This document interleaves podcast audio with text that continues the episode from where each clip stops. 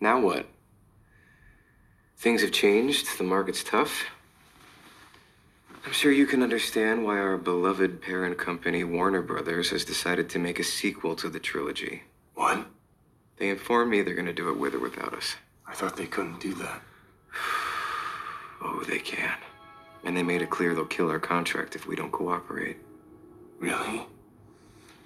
I know you said the story was over for you, but that's the thing about stories. They never really end, do they?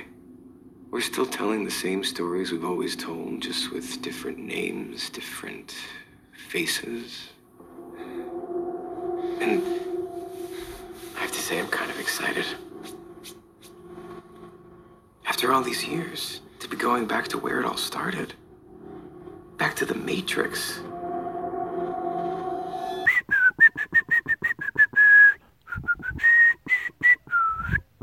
Hello, everyone, and welcome to another AT and WB podcast. I'm your host, Chris Booker Taylor, and I'm here joined because we're doing a Matrix episode today. We're going to be talking about the fourth Resurrections, as it's called, the fourth Matrix movie, with our, again, I always say lover, not expert. We don't want to call ourselves experts because I'm sure we'll get comments being like, you messed up with this. So we're both lovers, not experts, but lover of Matrix um, mythology, of meta Matrix mythology, is the Matrix himself, Matt Vicari. Hi, Matt.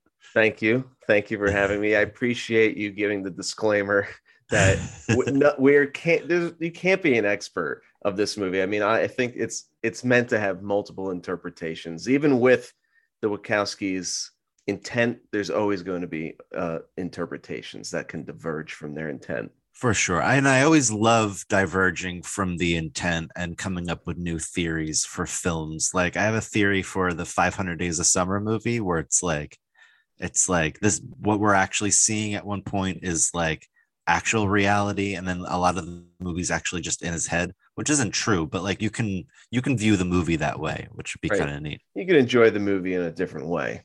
Yeah, yeah, exactly. Or like, you know, there's there's always those like dark like things where they say like that uh well, there's like the Rugrats one where it's like where it's like Chucky actually died at childbirth and like and instead of his mom and then these are all like his like demons like I love the darker interpretations of such Yeah. innocent shows. yeah Because I Yeah. mean, obviously, when you're a kid, you take that show for face value, but when you're an adult, you always assume the possibility of some some darker intent, for sure a little Sort- adult tongue in cheek stuff. But actually, that I I mean, the whole like diverging from expectations is is actually a big part of the fourth film. I think. Oh, for sure. And and I think like heading straight into expectations, but then also like breaking them down because I I mean, okay, so between Matrix 3 and now 4, what it's been almost 20 years. It's like 18 years, something like that. Yeah.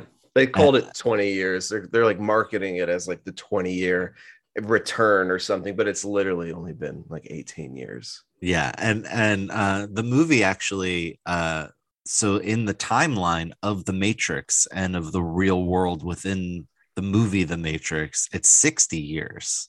Yeah. Which is really cool. Um and then and then our current Neo has been living within the Matrix for 20 years, I want to say. And um he has created his own video game within the Matrix called The Matrix based off of the first three stories, the first three movies. right it they are based off of his like subconscious memory from the original three films the original trilogy and now the matrix i don't i don't know if we're allowed to get spoilery Oh, this is going to be a spoiler episode. Let's get as spoilery as possible and let's try to break it down because there was some really weird stuff they did, which is like, you know, they full on reference the other movies. This again, this is this is the only. I was going to say this is a no, this is the only Warner Brothers podcast. So they actually reference Warner Brothers at one point, which is nuts. Yeah. there's a Um, lot of sort of like i guess generally we would call it just meta meta script writing happening in this film and then there's a lot of callbacks and pop and even almost sort of like fourth wall breaking uh, occurrences in the film it, it's interesting because a lot of the time and i think that's happening because of how the studio approached lana to make the film right and i think after the third movie had finished the wachowskis had decided to put the franchise to bed and then 20 years later you know there's a there's a resurgence of people really appreciating uh, sequel films because it's it's comforting, right? People It's- love a sequel story. They love coming back to something that uh, is nostalgic to them. And I oh, think definitely. the studios. I think that there's a quote even somewhere that said that the studios basically held a gun to Lana's head and said, "If you, we're going to make this movie with with or without you." And Yeah. so, of course, she wanted to make the film with her own vision and story, and they she throws WB under the bus, calling them out during the film, which I thought was interesting. And there is a little like, I guess you'd call it an Easter egg. It's totally unrelated to the film, but one of the main protagonists, Bugs, she even calls out that it's short for Bugs Bunny. So it's just another WB property I mean, hanging out. Yeah, right. That's that like the immediately when she's called Bugs, because I think it's like one of the first things that you hear in the movie too. You just hear two people f- talking. Like first early on lines. Yeah, yeah. You hear these two people talking and it's Bugs, and then it's her like tanker dozer, really, like the guy who does all the coding um that lives in the real world, and they're both talking back and forth with each other. And like she yeah, he says bugs, and I was like, huh? That's definitely like, yeah, 100% a reference. I think that's really great though. It's fully like intentional. a yeah. little a little biting the hand that feeds but um in uh, i think in you know in a way that makes it um i'm not gonna like not that like acceptable but a, a way that makes it like more fun i think and and very just meta i like again the meta context in this movie i think is like really interesting Yeah, I, I I agree. I think the meta stuff is fun, especially for people who are long term appreciators of the film. But people, it's like yourself, who are also follow WB in general and the film industry as a whole. It, I think it's a lot more fun. But I think for the just the general viewer, it seems that the the consensus is it was like annoying. they didn't necessarily appreciate all the meta sort of jet like ribbing happening at the studio's expense but I, I thought it was fun yeah i mean because I- it plays into the film. For sure yeah and and the matrix movies have always like been about like rebooting and uh, like and rebooting the term comes from computer like uh, computers and so like the That's like. That's a fair point. right and so like the whole idea of like uh, we learn in the matrix reloaded that i think it this is like the the neo and the trinity that we have and the matrix that we have in that um in those movies is like the seventh sixth or seventh like version of everything That's right. yeah There's so been like seven other iterations of Neo also. Yeah. So like we we've just we've hit the seventh and now like the eighth in a way, even though like they explain throughout this movie, because Neil Patrick Harris does talk a lot throughout the film. And uh he does explain like he's the one that resurrected uh Neo. Like he took his uh I guess dead body and like like brought him back to life, like rewrote his code essentially. Yeah. I think what in the film, the reasoning they brought him back is because they the Matrix was better with him than without him. It was, and they also explain in the film that it wasn't just Neo that was needed. It, they needed Neo and Trinity, but Yeah. not together, but separate. It was their their their misery of being separated that was actually generating more energy for the uh for the Matrix as a whole Yeah, for the for the for the robots. For the for some I. I think the one thing that wasn't necessarily explained was how the analyst discovers this information i mean maybe he's that's it's just in the name he just figured it out by he noticed it he analyzed yeah, all yeah. the data quote unquote yeah. So that's what Neil Patrick Harris was, right? The the analyst. yes And and to get back to Lana Wachowski real quick and Warner Brothers, uh, there was rumors like for like ten years that Michael B. Jordan was going to play young Morpheus in a prequel Matrix film. and that was like the longest running rumor about what they were going to do and like it seems like when a rumor is like rumored long enough on the internet that like whoever the newer execs are in charge they just look at the internet and they're like well this is what is rumored so i guess let's do this. So Mm. i like i wouldn't be surprised if they like had cast um uh young morpheus already and then she was like wait hold on. I will do the movie. Let me do it. I will integrate like a young morpheus into it. I have an idea for that and let's bring back like let's bring back the original neo and the original trinity and then like and yeah and they bring back some more characters too and a character that i would have never expected to come back comes back which i think is really wild i don't know if you know who i'm talking about I'm I'm going to assume you're talking about the Merovingian no but like because I that was, surprised to see him. Frankly, I didn't. I, but it was an interesting callback. Yeah. Um, he was definitely talk- the audience or like the critics like making fun of reboots when like all the stuff that he was yelling like he's like Oh, why yeah. are you doing this again? You know stuff like that. Yeah, yeah, that's fair. Maybe Nairobi, Niobe. um though niobe was great jada pinkett smith. They definitely i mean she would probably because it's 60 years later so if she's like 20 in the original uh movies She's then pushing eighty. yeah she's pushing 80 there easily and then the the other character the other um uh that from matrix revolution is it revolutions? Revolution. I should know that. I think it's plural. yeah. And resurrections is plural as well. Reloaded dids. And Ma- Matrices. yeah. They never once use matrices. Um i like all the r words. I like that they found a new r word for the new one. Because like and i they think- never actually used the word reboot in the titles, at least. Yeah yeah yeah very very important um But wait, so who's the character that that I didn't maybe I didn't I noticed but didn't think twice about for some reason? Well, they um the the character was Sati, and that was Oh yeah. Well, they gave that away in the trailer, and I thought that was so interesting. But maybe you avoided all. I might have avoided. Yeah, I think I watched like the teaser of the teaser trailer or the Yeah. first trailer, and then I stayed away. But it's, I mean, that's amazing. She was the little girl from the original Matrix movie that when he wakes up, she's like standing over him, and Yeah. now now she's basically like the Oracle to a degree. Um, not really, but like, I mean, I think her character like represents what the Oracle would have been in this movie.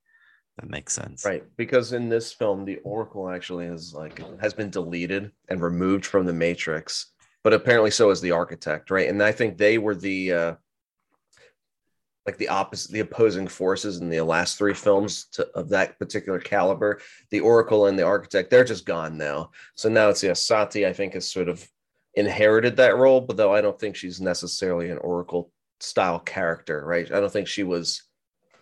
She though actually that's not true. She did kind of have like a crystal ball sort of uh premonitory of like visions, right? Yeah, one of my favorite things was so she had a she had a good um like robot and it and it was like shaped like a like a falcon Yeah. or like a phoenix and it Let, was really cool. you, where, how did you feel about the human, like the the friendly robot aspect? I get that's sort of like an evolution of the universe, right? And that some of the robots there was Yeah. like a war between the two different warring factions of the robot world, and and then some of them went over to the human side to aid the humans. And I don't know if I loved that, to be honest. I thought it came off a little like I don't know, maybe a little gimmicky to me, but. I didn't- would have didn't hate it. I never- don't know if I loved it. I would have never thought about doing like good robots in a Matrix movie. So I thought that was just like interesting. And I kept thinking the entire time, like, well, they're robots. So are they actually going to like turn evil, like secretly, like actually be bad? And Yeah. like, I mean, that would be a genius robot move, right? And that's sort of like the Terminator style of robot is to convince the people that you're good so you can get inside far enough yeah, to, I don't know, assassinate whoever's at top at, at the top of the the food chain on the humans side. yeah. And- But obviously that wasn't the choice they were following. But but yeah, so she's uh Sati is im- represented by a robot falcon that can fly around in the in the real world as she visits the new human city of Io to to meet Neo for the first time since leaving Resurrect or since leaving uh the third film. Yeah. Uh, and who was her father? Her father was was a programmer, right? And he was programming. I forget what code he was working on in the third, sec, maybe second and third films. Um. Oh, I'm not sure, but yeah, she she references her father a bunch in in this movie specifically. Yeah, and I'm trying to remember what he did. I don't I don't remember. I don't know if it even has like any significance, but she does mention him. So yeah. And then I think there's also um, a character with Niobe that's from Matrix uh, Revolutions as well. And uh, I don't remember that. She's she's she's in young makeup or old makeup as well.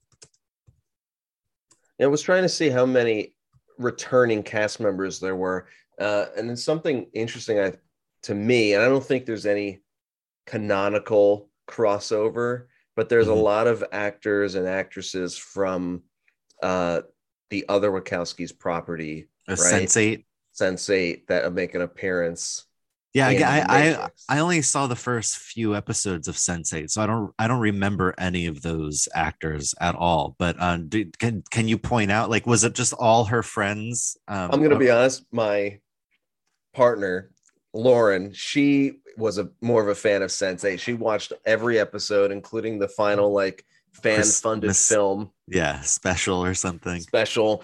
And uh, she was the one who pointed it out to me. So I just thought that was interesting. Lana, I think Lana had a, an awesome time making those films. And I think it was also the final special or film that she made for Sense8 was sort of like um, for the fans because it got kind of canceled prematurely by Netflix. Yeah. And now this was just like another, maybe just another thank you to the fans or even another thank you to the to the cast by getting them involved in another film. Oh, for sure. I mean, and I mean, you're friends with all those people, right? You're doing these projects with them for so long, and like, yeah. I mean, even I saw Tom Tykwer. Is that how you say his name? The Run Lola One Run director who has been working with the Wachowskis for a while now. Oh, he, that's like, right. His name if, was in the credits for the for this new Matrix movie. Supposedly, some of the other executives in the organization that Neo slash Thomas Anderson worked at in the film were people that uh, worked in the original three movies. Some of them were like cinematographers or CGI artists. And uh, like the person who plays Chad, Tiffany slash Trinity's husband, yeah. is her real husband. Oh wow! life, and not only that, she's all, or he, excuse me, Chad. Because is, real life is the Matrix. Is his real name in real life. and he's also the original stunt double for Neo in the original Matrix film. Wow. And he's the now current director of all the John Wick films. Oh, is it? Wait, what? What's his name again? Oh, I got to look it up now. His last name. He said it was Chad. Chad, was that it? It's like Chad yeah. Strahesky or something. I think it's something like that. Chad yeah. Stahelski. Stahelski. And I yeah. might be pronouncing that wrong, but yeah. He was a, a film director, stunt coordinator, and actor now. But he's he's did uh, John he's, Wick. He's huge now. Yeah. Yeah. I think he just um uh didn't he do uh Deadpool 2 or Oh, that I'm not sure. I think you I think he is involved, but I'm kind of digging around on his IMDb, but yeah. I, I haven't seen it yet. But I think it's interesting that there is almost even like a John Wick crossover happening there. Sort oh, for of. sure. Yeah. And I think uh, John Wick, I mean, you know, uh, like again, the, you have the stunt coordinator or stunt slash stunt double from the Matrix movies, then making those John Wick movies. They're they're very still intertwined. You have Laurence yeah. Fishburne in the second John Wick movie, right? I think he's just That's right. second. I yeah. think you're right. Yeah. Yeah. So yeah, like yeah, there there's there's a commonality there, like kind of like an Indiana Jones and Star Wars mm-hmm. like like connection in a way. Um oh, man. which there's so many different directions I want to take this conversation. I was just looking online earlier about how people are comparing uh this new Matrix film, Resurrections, to the Last Jedi. And I think that's apropos in that there is a force dyad in this movie between Trinity and Neo. And like the so the force dyad is between Ben Solo and Rey in in the sequel trilogy. And um, and I think to a degree there's like a connection between Luke and Leia as well, but um, that's more of a uh, like a like a um like a sibling connection they have through the force but they can talk to each other through the force luke and leia. Like we don't we don't talk about that enough as fans i feel like.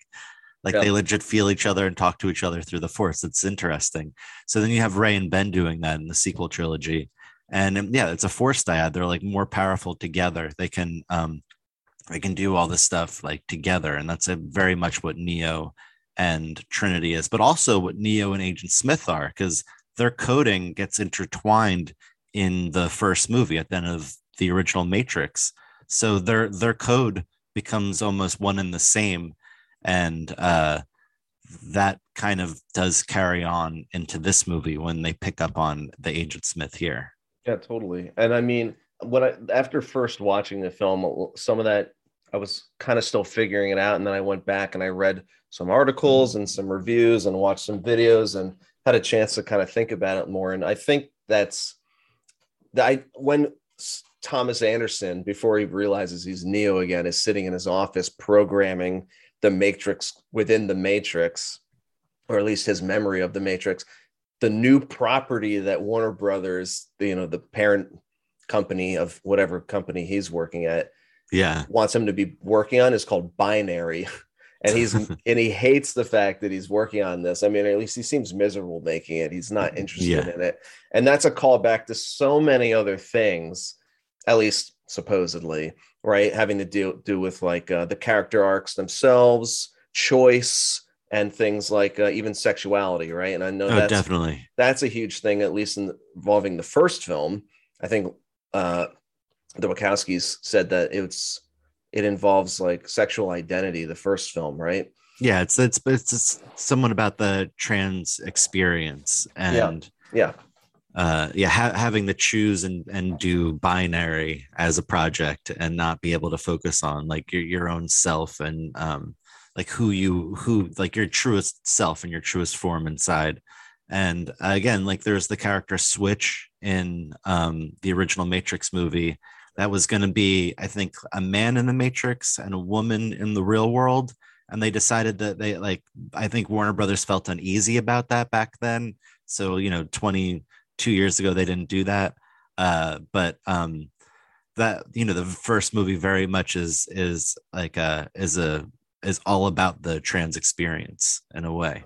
Yeah, and that carries through. I don't know if it was there so much in the original sequels, but I think it kind of holds a little bit more so now because I think in this film, Lana wanted to take back like the whole red pill dialogue, right? Had it been kind of been taken over by some right wing extremists. yeah red pilling is was uh, something that she didn't quite enjoy, right? There's like a there's a tweet story that went out about how like what Elon Musk tweet tweeted like take the red pill, and then some other politician followed up, yeah. like agreeing with him, and she replied to both of them saying just fuck you both. yeah i think it was her sister but yeah same same thing. The other one Was it? okay? yeah. I thought it was Lana. yeah.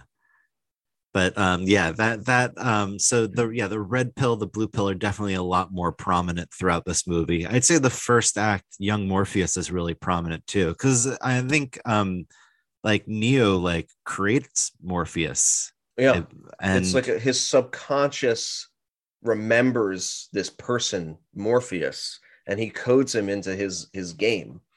and so i basically i think whatever he encodes into his game actually gets encoded into what he's in like the universe of the matrix Yeah. as well That's what he's referring to as the modal, the modal matrix or whatever, right? Or it's Mhm. like it's a modal program. That just means it's like a it's a program within a program, or Yeah. a game within a game, or oh that makes sense something within something.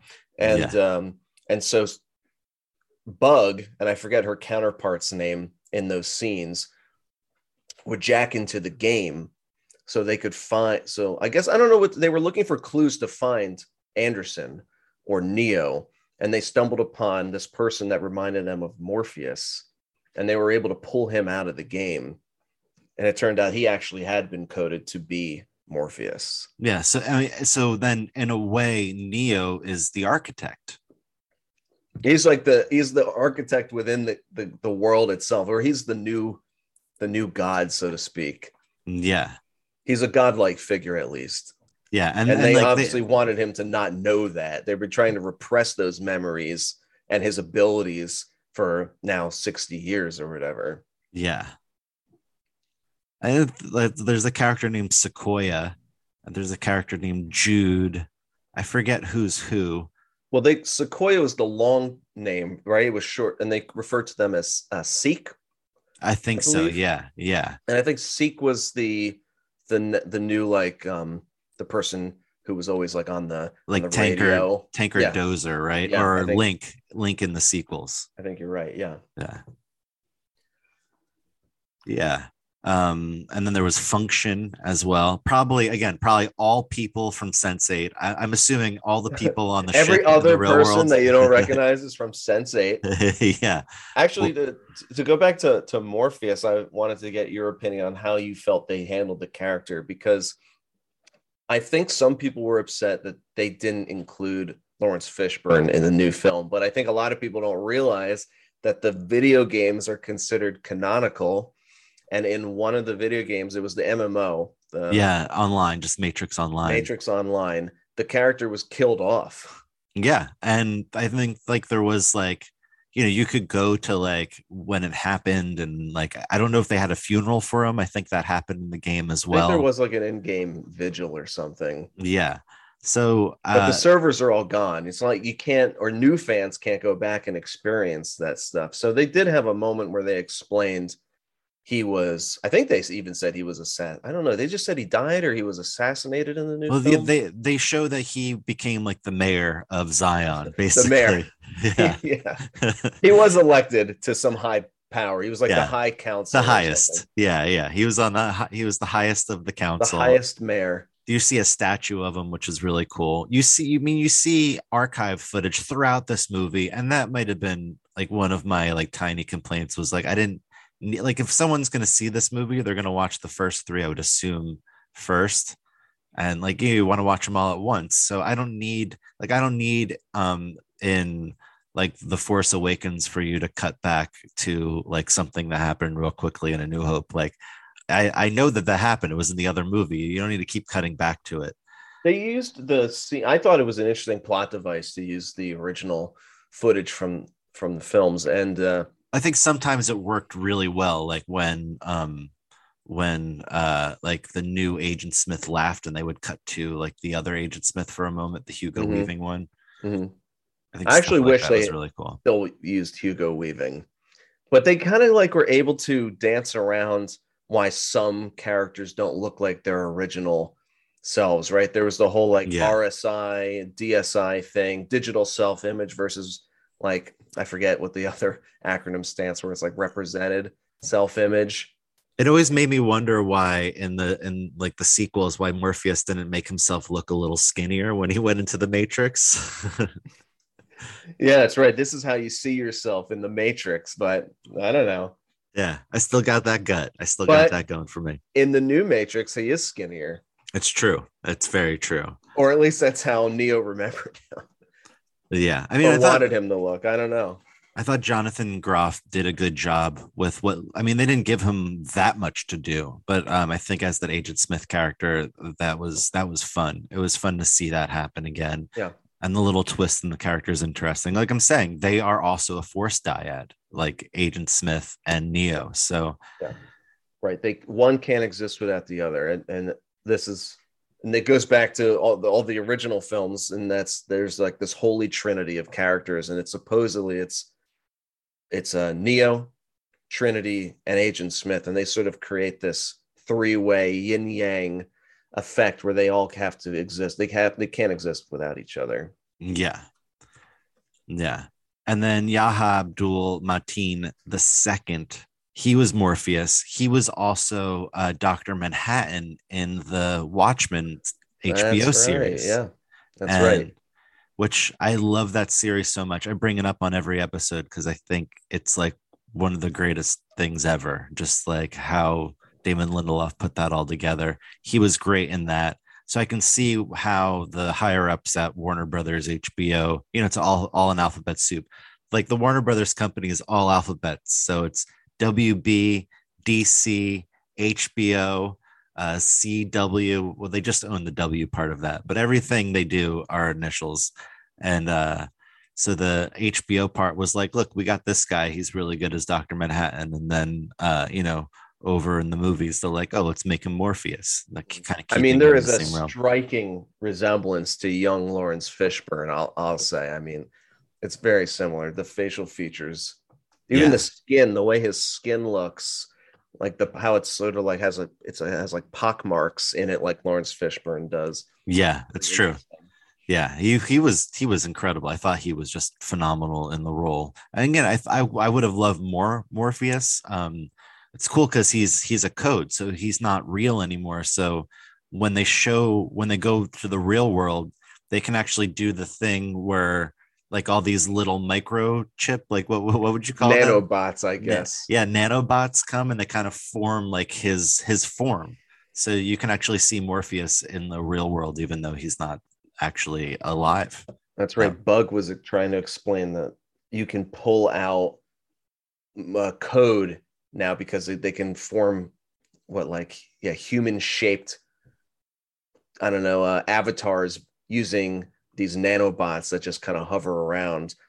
That's sort of interesting. I just thought and I liked in the second and third film how Agent Smith was actually able to inhabit a human body somehow. That technology or how that happened is never explained. It's sort of glossed over how he's able to do and that. they go and then he Yeah. changes. Yeah. So, yeah, because he, I forget, oh, Bane. Yeah, he becomes Bane or he inhabits Bane's body. It's almost like, um, uh, uh, I forget the word, but anyway, that that doesn't ever get ex- talked about at all. And also, Neo a- being able to use the his powers in the real world that also kind of gets kind of brushed under the rug Yeah. as well. And in this too um because you know he can fly at the end of the first movie and then um the second and third i don't know if they really deal with his flying too much i guess he does it but a lot of times he's just like kind of stuck on the ground because there's too many agent smiths on top of him so the he second and fly. third, I think he was he's flying as much more than the second, or excuse me, the first film because he had like developed his abilities yeah or had been developing his abilities. Like there's that scene where Trinity is falling from the top of that that skyscraper, firing to like Mac 10s at a at an agent falling towards her, firing a gun, and Neo knows if she falls and she dies, like I don't know, he won't be able to go on or something, right? He, he told the architect, I I'd rather leave and try and save Trinity than than reboot the whole Matrix and lose her. So he that's the moment like he's flying like almost at the speed of light, it looks like, right? To catch her. And he's leaving behind him like a like a trail of destruction because Oh, his that's right his like G forces or whatever are just destroying everything. yeah like behind him. cars are just flipping up behind him and Yeah. stuff But yeah so by the fourth film, supposedly because he's been like in mental anguish for 60 years, he and without realizing who he really was, he's forgotten a lot of his abilities. Mhm. So when he tries to fly away, he's unable to. yeah and the movie kind of builds up to uh like the idea of flying and uh um the the idea of jumping off the building um which The they leap of faith, right? yeah yeah which they they did they did in real life in this movie too um like they Jumped off a building. like it's actually it's actually Carrie-Anne Moss and Keanu Reeves, and I think they did like four or five takes of them jumping off the building together. Because like like you know a year ago it was all over Reddit. They're like, are those actually them or the stunt doubles? But it was actually them doing this doing this trick. All the because like again the first movie had a lot of practical effects in it, you know. And then the second and third goes crazy with the CG. I, I mean, I, I like it. It's it's Yeah. fun but it's a lot of CG. I think this movie, um, maybe she just had like maybe Lana just had in her head and Chad, you know, they both had in their head for a while, like, oh, this is what I want to do um, with this movie. And like, you know, for like the last 18 years of like, I like, if I ever want to do it again, I want to do this. Yeah. And they were able to do that. And they seem like, again, not everything's practical, but a lot of stuff seems more practical than uh, the second and third. And to a degree, um, this movie seems like feels a little smaller than the second and third Absolutely. movies. It But- kind of comes back down to earth a little bit, right? It doesn't. Yeah. The, by the second and third film, it's spiraling further and further outward with the Sentinels attacking this the um, Zion. Zion, and Yeah, they reeled it they're all able to fly around everywhere, and the, every door can lead to a potential portal. It's like it gets a little like mind floody. You're like you're Yeah. losing track of what exactly and if you is watch, happening. if you play Enter the Matrix, then there's like vampires as well. oh boy, yeah, that's right. I totally forgot about that. yeah and uh which i did i re i replayed enter the matrix in the last year and it was it was a lot of fun it's a very buggy game but what's so cool if you watch um Maybe that's intentional.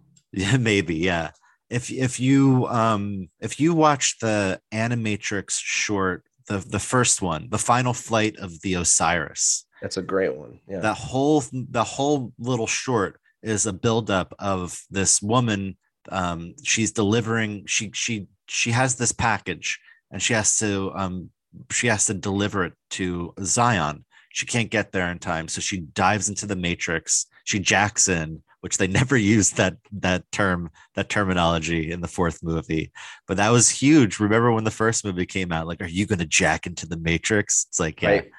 uh, internet culture killed that term Yeah, exactly. yeah. Do you want to dock into the matrix? Nope, nope, no, thank you. You have to Urban Dictionary docking for that one to make sense.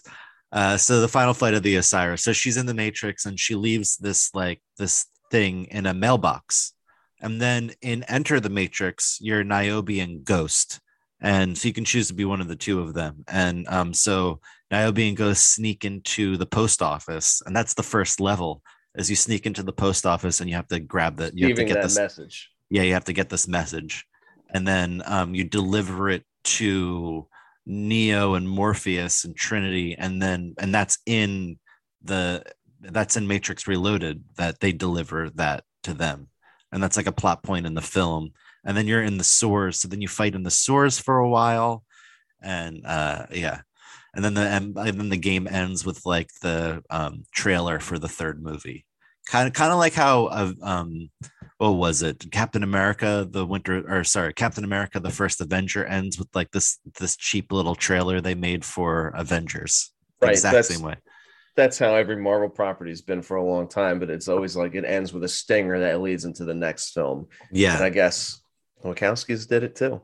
oh yeah i mean i mean back to the future too right i mean it's a little trailer Oh yeah, it's all been they've all it's been done forever. As long as they knew there was going to be they're going into the film knowing there was going to be a sequel. That'd be the little surprise for the audience at the end of the the, first pot- film. the potential for a sequel yeah Yeah. yeah yeah I uh I had a thought. I was trying. I'm trying to remember what it was. sorry yeah No, no, no. It was some. Oh, we were talking about how things have kind of like the filming style may have changed a bit for the fourth film, and right things Yeah. have kind of got got grounded a little bit more. And I was reading an interesting point online about how how do you improve upon a sci-fi film that has sort of set the bar, right? It's it's become this. uh like a cultural or societal phenomenon, not just for the content of the film, but by the how the film was made and shot and edited. It yeah it changed how people look at sci-fi films, or at least these style of sci-fi films going forward. So they're like, how do we recapture lightning in a bottle for a fourth time? And I think they made they made the right choice to not try and go bigger. Like, Yeah. to bring it down to earth a little bit more was, I think, a smart smart move. there's that family guy joke about how each consecutive jaws movie is just bigger jaws like what are we Right. gonna do Oh, just bigger jaws i guess i don't know and yeah i like that they went smaller and i think what's really like you said the matrix was like like set the bar set the standard in 1999 for the future of cinema. And a lot of people were actually expecting uh the phantom menace to do that star wars episode one because it was 1999 and it turned out that uh both kind of both movies did set bars. And then further on lord of the rings the fellowship set a ton more bars. But like the matrix was there um at the beginning of all of this. And there are so many what i love about the beginning of this movie is that they're so they're you have bugs and you have her friend was it seek? And and they're they're looking down. I think it's like the for some reason the robots are replaying over and over again this little bit of the matrix game that like neo created and it's the beginning of the first movie so this movie actually starts with the beginning of the first movie and the thing that has been parodied and redone over and over again from the beginning of the first movie is trinity's little like when she gets up and she's like in midair and then the camera like pans around her when she's like frozen in midair and she's doing that like and like that grasshopper type of yeah, like stance. swan's kick or something. Yeah, she's do- yeah, and that's been I mean that's in Shrek, that's in Kung Pow, Enter the Fist, like that's in like commercials, that's in Yeah. that was in that was in everything, and I love very intentionally. I feel like Lana chose not to include that kick, that exact moment in this when they're redoing that scene, which I think is cool, and that was so confusing to watch when you're starting this movie because you have you're like oh we're we're this is where the first movie uh, started as well. This is kind of weird. Like, what's happening? And then you're like, oh, is this footage from the original movie? But they redid the footage because it's a new actor playing Trinity because it's not Trinity. It's it's Neo Thomas Anderson's like what his unconscious memory of what Yep. she looks like, which she then references later at when she's Tiffany to Neo uh, to Thomas Anderson. She's like, like, why does this woman in your game look so much like me? Like, do you think that? Do, do you think that? Which is also a strange point to make, right? Because the whole and I mentioned this before about how like nobody's avatar looks exactly how they remember, at least in the Matrix, Yeah, right? That's how they get away with not featuring uh, original actors in the new film yeah, because Trinity slash Tiffany, when she looks in the mirror, she sees herself. But when other people look at her, she looks like a different person. And you see that briefly while they're sitting and having drinks at the cafe. Uh, Tom looks down at the surface of the table, which is reflective, and it's a different person sitting across the table from him. And it's not what it's not Tiffany slash Trinity. Well, it's. Tiffany, but it's not Trinity. You know what I Yeah. mean? yeah. It's it's like it's Trinity's code, but her skin her is appearance a, is, is a completely Tiffany skin different. she's wearing. Yeah. Yeah. Yeah, totally. which sounds creepy if you don't know the term skin in games. yeah, she's stuff. wearing someone else's skin suit, flesh yeah, suit. yeah. Welcome the welcome the Silence of the Lambs And podcast. that's the reason why, and I forget this character's name, but it was like Thomas Anderson's right hand man at the company when they were sitting at the cafe and he noticed Neo looking at Trinity from across the cafe. I think he was so confident in introducing the two because he knew he would not actually rec- he's not actually recognizing her, not able to actually recognize her. yeah. yeah, that makes And- sense. I saw an interesting uh, reference to the Truman Show. Also, that character, whose name escapes me right now, it's uh, Thomas Anderson's like again right hand man, was yeah. sort of like Jim Carrey's best friend in the Truman Show. He's just there to act as a friend, but continually lead him astray. Oh, definitely. That's like 100% what the character was for. You're right. Yeah. and also this is goes back to something else we were talking about we are talking about how like the the movie you know how do you capitalize or how do you remake a film that's so um such like a part of this like our con like our cos- collective consciousness at this point that's becomes like parts of like our meme culture and things like that and it's been overly politicized. And they even re- they reference that in the film when they're all sitting at that round table talking about how they should make the next game. Yeah. right? They even mentioned bullet time. Which which um the uh the analyst mentions as well because that's how he thwarts um Neo is he, I guess he writes code into the matrix where um it slows down everything around Neo. So everything else goes into bullet time except for Neo. yeah it's something like that right he's able to like tap into the deja vu cat code utilize the bug in this the bug in the matrix to like encapsulate the bullet time or something. You know, Yeah. Yeah. So would but would you watch it again? Do you think there's still stuff to uncover in this film? And do you think there's going to be more Matrix to come after this? I I would hope there's more. Um Like I you think- mentioned to me, there is a what a Unity game engine trailer, right? Or right? Was that Unity or was that um I think it's Unreal Unreal. It's Unreal Engine trailer? Yeah. Yeah, so it's it's playable. It's a playable trailer. It's called the Matrix Experience. I think if you have a PlayStation 5 or Xbox Series X, you can play it. And uh, the game starts in live action. And I think once you go through the mirror, um, you go into the new Unreal Engine. I guess six, Unreal Engine six, maybe Five. five. Okay, twelve. Um, yeah, whatever whatever the Unreal Engine is, then rate us that many stars on on uh, Apple Music. Thank you.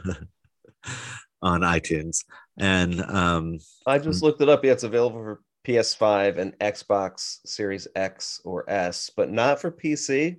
it's really not for PC. That's so That's disappointing. annoying. I thought you can get it for like a 3080 card or something. And not that I can tell right now, at least, but it, it, I saw it. And I mean, there obviously, I think there's a chance there can be a continuation, if not in film form, but as a as a video game. Mm, yeah, That I mean, the the experience, the Unreal Engine Five experience, looks like amazingly good. It looks so good. yeah, So yeah, if they can keep the Matrix universe alive that way, I'd be interested to to keep up with it and play with it. right. I think uh, a, a new game would be really interesting. I don't think they need to make a five and six or like a fifth one. Well, they didn't even necessarily need to make a fourth, right? But Yeah. I guess there's a contractual obligation that was written into her her original contract or something. is that that's what it stated- is? Well, I don't know. That's the one thing. That's the one Oh. bit of news I haven't been able to find yet. I'm sure it was just like, we have the rights to this. We're going to make it ourselves. And then she was like, wait, hold on. Can I come back and, and do it myself? And they're like, yeah, go for it. And then, mm. and then, and cause you have to remember too, like, like that AT&T, when they took over Warner Brothers, they, uh, they, you can tell that they were very forward in like, whatever intellectual property we have, we want to reboot it and we want to make new of it. So we want to keep it going. So like, we got more Looney Tunes, you know, we got a Tom and Jerry movie, we got Scoob the Yep. movie, like um they they Space Jam. Yeah, we got the new Space Jam, we got new Sopranos, we got new Sex in the City. That's true. know. and yeah. they talk they talk about this in the Matrix. Everything's uh, is nostalgia now. Nostalgia sells, Yeah. right? And it's just it's is it nauseating or is it appreciated? I, Well- there's no nothing original anymore because it's If- all art is derivative, right? And that's what they're ta- that's sort of what they're referencing in this film. Yeah. And if you, if you think of the word nostalgia and where it comes from, I learned this a while ago and I think it's really interesting, but it was it used to be a negative term, nostalgia. It was the same thing as like dementia. You know, it's this idea of you are thinking back on your childhood lovingly, but it's gone. You need to move on. It's unhealthy to focus on it. And hundreds like 200 years ago, 100 150 years ago, that was what they thought of as nostalgia was like oh you're just like thinking of like when you used to live in your small town and like as a kid When I say it's like wearing rose colored glasses or something. yeah yeah and uh but like you know throughout i feel like our um our existence uh nostalgia i i always call it 90s nostalgia when i think back on like 90s things uh like that is our nostalgia. yeah for sure um and i think that has become um you know they find they found a way to weaponize it and then to make money off of it. But at the same time i like in the 90s uh you had our parents generation who grew up on the addams family and who grew up on the brady bunch. And then they went and made their nostalgia movies. And that's why in the 90s we got uh, like a reboot of the brady bunch and we got a reboot of the addams family. And they did that with i mean the fugitive you know? Um like there was a tons of stuff mission impossible that was rebooted in the 90s for that specific generation and i think they didn't perfect it back then but they figured out how to do it and i think now through Marvel and through like Star Wars and I mean I I would argue through this movie they they figured out how to do it correctly. Right. Well, whether or not it's correct or not, it doesn't matter because they figured out that it's great business Yeah. Yeah, because I it know. definitely pays. I think the correct thing in, in this realm uh, for this movie specifically is giving it to Lana and just letting her do what she wants to do and allowing her to bite the hand that feeds and not giving them notes for that, unless they liked that Warner Brothers was referenced in the movie. Or maybe that was studio mandated. You need one reference to WB. I don't know how you, you're going to do it. Yeah, I mean out. that's interesting. I mean, I think it's sort of like the policy that all even like bad news is good news or any news is good news, right? Just get Yeah. it, put our name out there. That's fine. They know who this property is owned by. Yeah, I mean, if, if you watch the new Dumbo movie, I haven't seen it, but I know Tim Burton like like there's a whole thing about like Walt Disney. Like I think the the the ringleader in that movie, played by Michael Keaton, he's kind of like an evil anti Walt Disney, and uh, the, like I'm sure Disney like as a company was very aware that that Tim Burton was doing it, but you know he's Tim Burton, let him do it. Go ahead. Right. Yeah, I guess there's only so much you could do to certain like powerful figures in in Hollywood, right? Even against a company as a company as big as like Warner Brothers or especially Disney. They know people if they or people are expecting Tim Burton, they're going to let Tim Burton do his thing. Yeah, yeah, and then they they let kind of Lana do her thing, even even though, and I still haven't seen it, so it could be an incredible movie. But even though like they didn't make money off of Jupiter ascending, or um, or well, I feel like there was one more that they made there. I mean, they produced Speed, Speed Racer. Racer. Did they did they direct that as well? I see. I never saw it. That's a great movie. It's a really, really bright and colorful and fun. Christina Ricci. That's where they got Christina Ricci from. That's right. They She know her from that an movie. appearance. Yeah, and she makes an appearance It's in Matrix. written and 4. directed by the Wachowskis. Speed Okay, Racer. okay. It's it's it's great. It's a that's a fun movie. Um, I You're I not will. the first person to say this to me, and I haven't seen it yet. Uh, everyone says, you know, by you know, Wachowskis, they, you know, when, when it comes to their filmography, it's kind of you love it or you hate it kind of thing. Or there's certain films that people love and certain films that people don't love as much. Mhm. But it seems that Speed Racer is one of those films that people really they put up on a pedestal, even up next to The Matrix. I think. I mean, again, I've Is only it the seen it. nostalgia thing though. You know, did you grow up watching Speed Racer? I didn't. I didn't at all. I just okay, think. neither did I, and that's why I thought this film nec- isn't necessarily for me. Yeah, yeah. Um, I mean, I think the casting was really smart. Uh, like Christina Ricci, she looks like an anime character, you know. Uh, At least and- at the time, perhaps. Yeah, yeah. Uh, John Goodman was the dad. Thought he was great. Um, what's his name? Fox Matthew Fox from Lost is the bad guy in it, and uh, he's That he's- was the era for people in that TV show. exactly yeah, yeah. And I love Lost. I love like I think Matthew Fox is great um, as Jack Shephard on Lost. I don't think he's as good as like a villain role, uh, but he was fine in it. Um, I Oh, think I- he's like helmeted most of the movie anyway. Was the other film you were trying to remember Cloud Atlas? Yes, that's it. Yeah. Cloud Yeah. Atlas and Which I Jupiter saw Ascending. theaters. Are there two other like sci-fi Yeah. or like heavy sci-fi films? And I haven't seen either. And I don't know if there's a why I've avoid. I don't know if I've avoided seeing them or I just haven't seen them yet. But it's uh I, I think it's because I knew they wouldn't be as good as the Matrix. Uh, I've seen Cloud Atlas. I can say it's not as good as The Matrix. It's a really interesting idea. There, um, I think it's like three stories, if I remember specifically. And you know, Tom Hanks is one of them. Right. It's like, Um, it's like a very like- long movie too, right? Yeah, because it's three movies in one, and you have different people playing. Like you have like, what's weird is you have like like white Caucasian characters playing like Asian characters. That's right. And I remember Yeah. they got a lot of flack for that. Uh, yeah i think that was this like like back back then i mean it was probably like what 2013 it was it it was like more culturally appropriate to do cultural appropriation Or it was like Hollywood appropriate, right? Yeah. We hire we hire an actor or an actress to play this role. So it but they would it wasn't culturally appropriate. No, not at all. Um, and so that's a little wonky and weird. But there's this love story with the the actor who plays Q in the James Bond movies.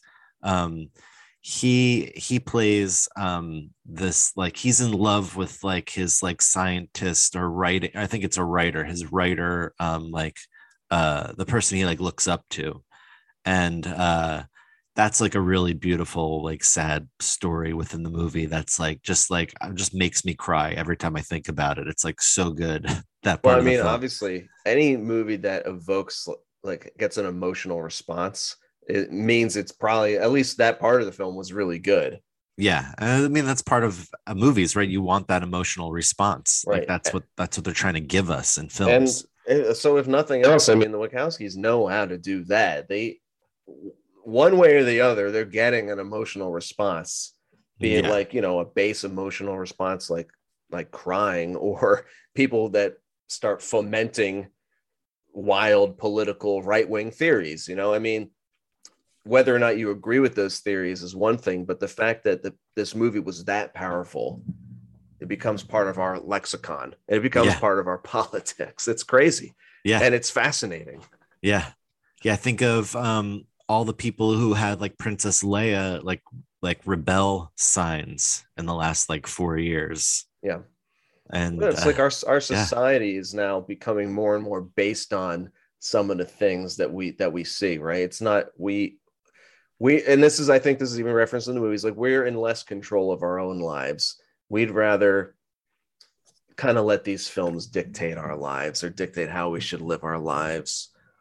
Right? It's not it's not our choice anymore. We're being told how to live our lives in a way, yeah. Yeah.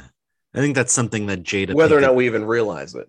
yeah, that's just something that Niobe was very adamant about too, was like not stirring things up and just trying to live life like Absolutely, the way you're that right. it currently is. In Io, which is Zion without the Z in the end, which I think is really weird. right it plays on so many different levels right it's Yeah. the symbology for on and off on computers the Mm. i and the o It also Yeah. stands for input output um and yeah it's also zion without the n and the, the z so it's it's is it overly clever or is it is it all intentional i mean it must be Yeah, I think we- it's all intentional. I think it's all. I don't even. And then the, I'm sure the name of the ship is super important too. I don't.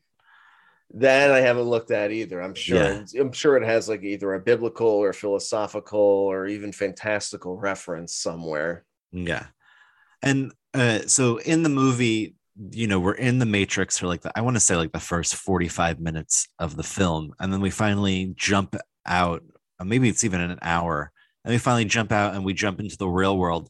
Right when we got into the real world and we got to Io, and I saw like Jada Pinkett Smith as an older Niobe, and that one that one girl was like my grandfather you fought in the war with from the first three movies and i was like i don't know who was it harry lennix or was it i don't know whose um like grandfather she she was. It wasn't link. I like i'm not sure who it was but that was really cool. All that's like suddenly when we're in and again i like the movie before that and i thought like a lot of the stuff before that was really cool. The train sequence like um redoing the morpheus stuff was neat um i didn't need it projected on the walls as much but like it was it was still cool um all that stuff was great and then when we but when we got to io i was like this is the matrix like yes we've we're in the matrix 4 like this is so wild there's there's niobe there 60 years older like this is crazy that they Right. made this movie like this is so crazy I almost want to see more of that life. Like, Yeah. the the real world life like?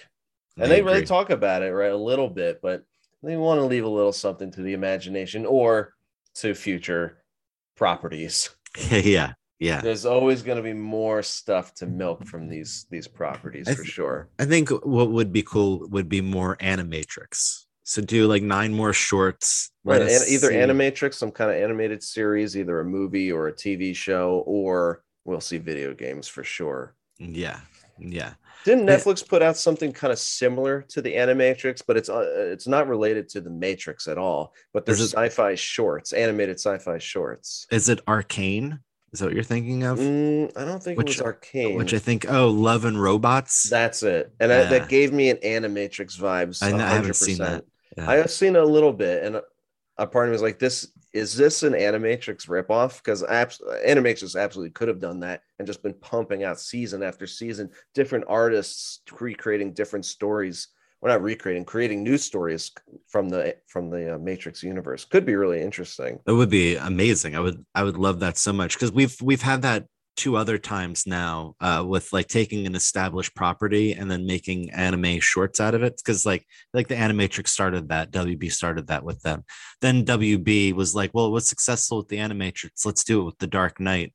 So you have the gotham knight and anime shorts that are canon to uh, nolan's dark knight trilogy and then just recently star wars did it with star wars visions. So that's nine eight or nine uh, shorts uh, that are, an, are all anime studios japanese animation studios and they they got to just do really what they wanted to do.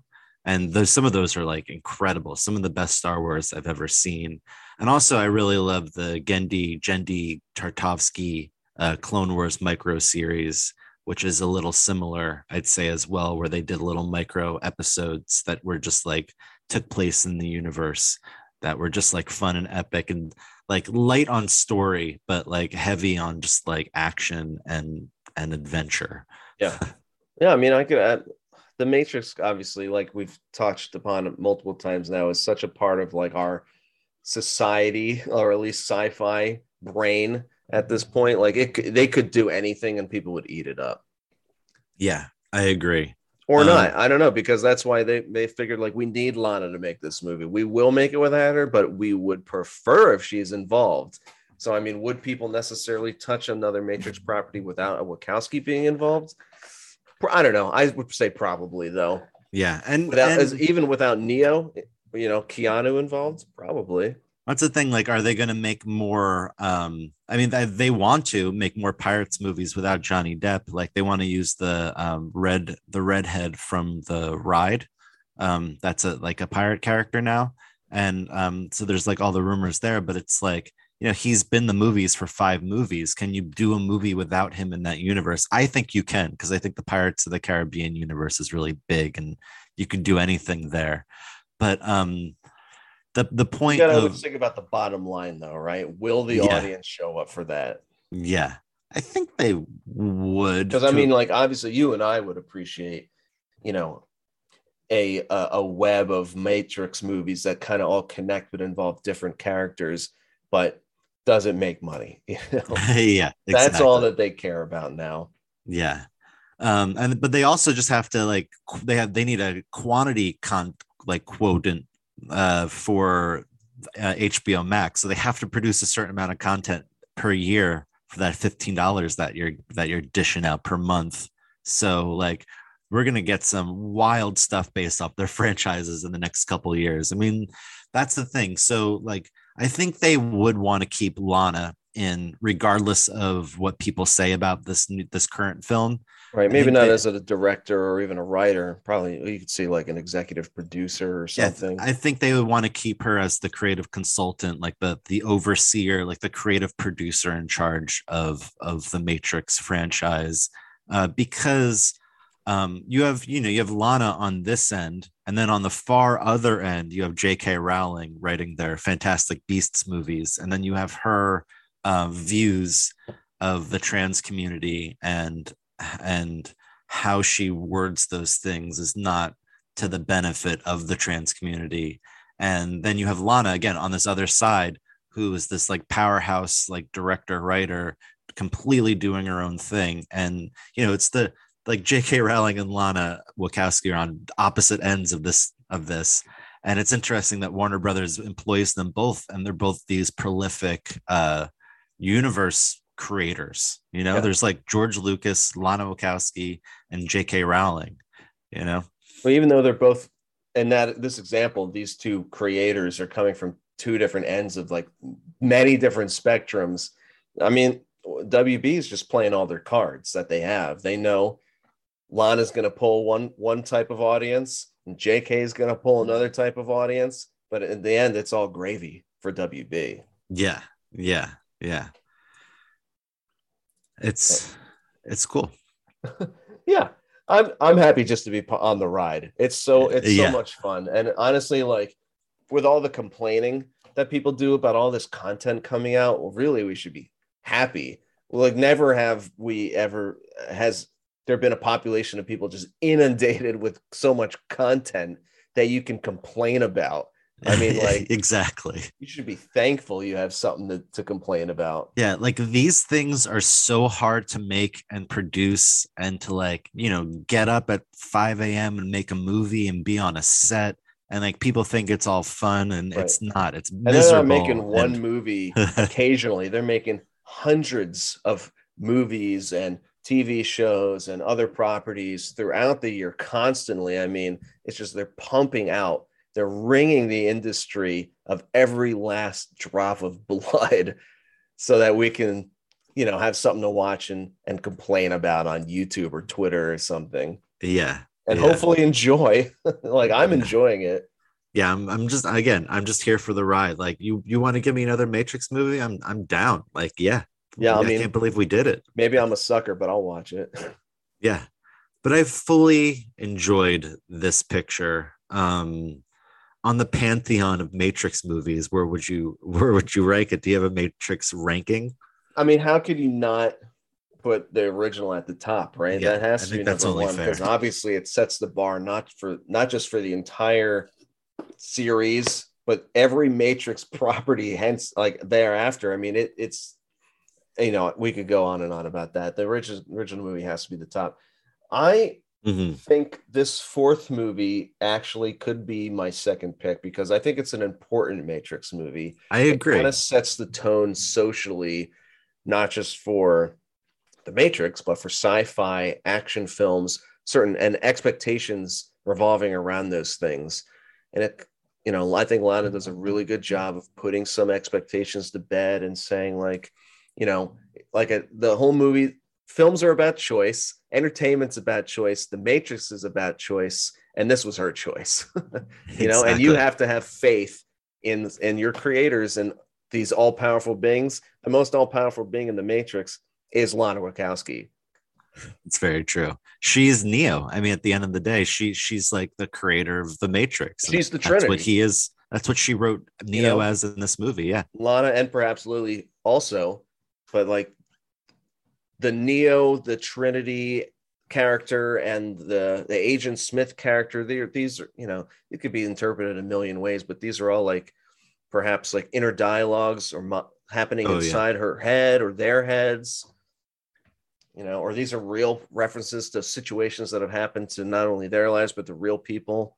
Yeah, it's just so. And then the other two movies, the original sequels kind of fall off for me after that. I mean, I still enjoyed the hell out of them, but to me, they kind of, I think Warner Brothers obviously wanted to pump out sequels real Yeah. bad because they knew they had caught lightning in a bottle. Was like, Yeah. this this is the Matrix is something special, and we need more of it now because like they pumped out those two sequels within a year of, of each other, right? They they filmed them back to back, and I think Or when they, they came out in the same year, 2003, I Y- think. Yeah, they came out in the same year. So one was like May and the other was November because we saw the one in November together, the third movie. It's crazy. We like, I had a parking spot at school, I remember. So, um, and it was junior year for us. So somehow I magically got this parking spot. And um, we like, like halfway through school, we just, we ran in my car and then we got over, I think we went to Bridgewater uh, Commons movie theater. Yeah. Which I don't even know if it, that exists anymore, or it's a dine-in theater now. I don't know if it exists through COVID. Uh, but um, yeah, I think when you film two movies back to back like that, and I like again, you want them, I think, to come out one year after the other. I think after the second one came out, they realized that um, that the fever was breaking down, Matrix fever. So they didn't think. I don't think they sense. think it could have lasted another year. So I think they snuck it out in November, but I could be mistaken. I haven't read. No, I, I believe on that. And I think you're right. I mean, people were were riding high after the first movie, and people were just like foaming at the mouth. They wanted more Matrix, and so the executives were like, "Give them Matrix. Let's give the people what they want." And because between 1999 and 2003, I remember there was just like every commercial, not every commercial, but there were so many commercials that revolved some kind of like Every- kind of matrix. Every butter commercial. No, I don't know. there may have been. I mean, I remember there was ads where there was agents selling Mountain Dew or something, right? It's like Yeah, it's just everything was and then the Matrix. the second and third movie were they had like built-in commercials, right? I forget what is that called again? Like um ah shoot, I forget. But like everything was like a Oh, like product- ad. product Product placement. placement, Thank yeah. you. Yeah, product placement. Because I mean, obviously, I think that helped pay for the films. yeah, like it was a you know it was a car commercial, it was a phone commercial, sunglass commercial, whatever beverage they may or may not have drank in the film, right? Steaks was it a st- yeah. like- the- the- looks- those are the first movie, the that steak that he's eating. Yeah, steaks, yeah, Cypher's steak. yeah, um, yeah. So a little that was a little distracting for me, you know, the commercialization of the Matrix films, but again, it just comes. It's just a business. It's just yeah, a business. at the end of the day, they all want to. They want to make money. Yeah, I think when movies are filmed back to back like that, like sequels, like you have Pirates two and three, you have Matrix two and three. There's a couple other examples too. Um, they they they sometimes feel like the same movie to me, and it's like, well, you really shot five hours of footage, and like instead of breaking it down into two two and a half hour movies, you can like cut the thing down into like one two and a half hour movie that just like just like you know like you can you can truncate that whole entire thing. About ticket sales too, though, right? Yeah. Like you could, you're paying for one ticket. Why pay for just one ticket? We can get them to pay for two tickets. It's true. I mean, that's what the whole uh Harry And Potter and the Deathly Hallows part one and part two. right? Yeah. Yeah. Yeah. Because that was what they were doing for such a long time with all of these books was um, oh the last book we're going to split into two movies. And uh, there was that one Shailene Woodley series that Lionsgate Summit did.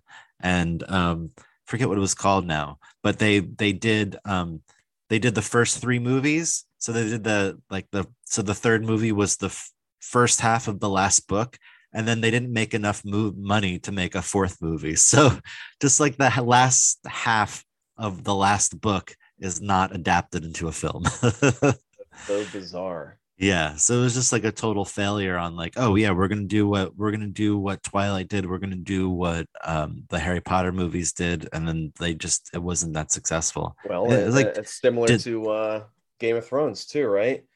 I mean, they they couldn't wait for uh, the what's what's his name? uh, The- george double r martin George R. R. Martin. They couldn't wait for him to finish his book, and it, honestly, at this point, he may never finish his book. yeah So they just let the showrunners go off and do their own thing, write their own story, and that didn't. I don't know. I don't think it went too well, in my opinion. No, that was the Divergent series I was talking about of movies and books. But yeah, I, Yeah. from what I read with George R. R. Martin and the the um, Game of Game of Thrones bros, is that they they were actually invited to like a hotel room with George R. R. Martin. So they went in there and like he wasn't really going to tell them anything. So they had to like get it out of him. So they would ask him questions and he would respond. So I think that's how they got the the Hodor thing out of him because They got got the gist.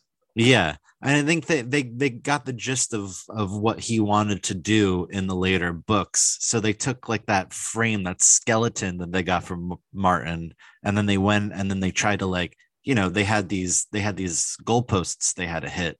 So you hit here, and then you have to hit this. You have to hit this, and then we're at the end. And I feel like how they got from A to B and then from B to C was very convoluted and not the best writing.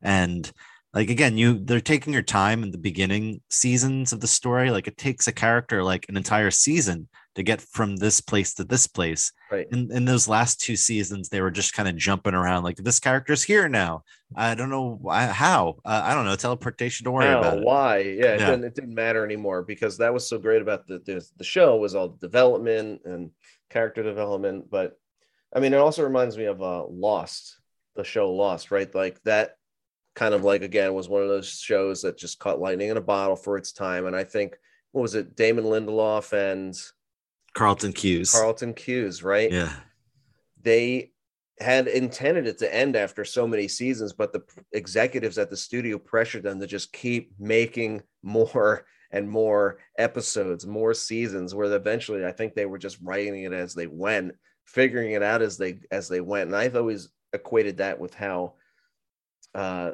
the the Game of Thrones bros ended up kind of doing it. Yeah. But if they ended up having it D&D. getting to at least have a conversation, Yeah. but Yeah. I don't even think that was enough.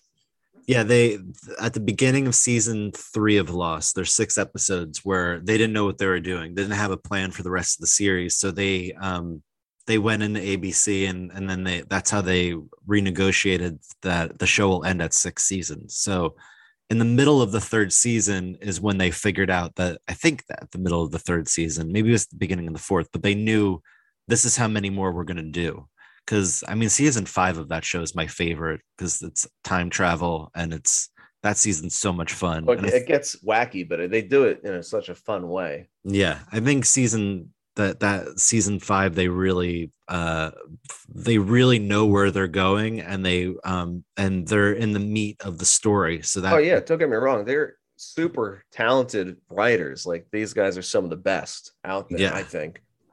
But I think they were put in a in a tough spot. The fact were. that they were able to do something with almost nothing. It's it was really impressive, but this comes back. What it comes back to the Matrix that with the fact that I don't, it couldn't have been done any other way.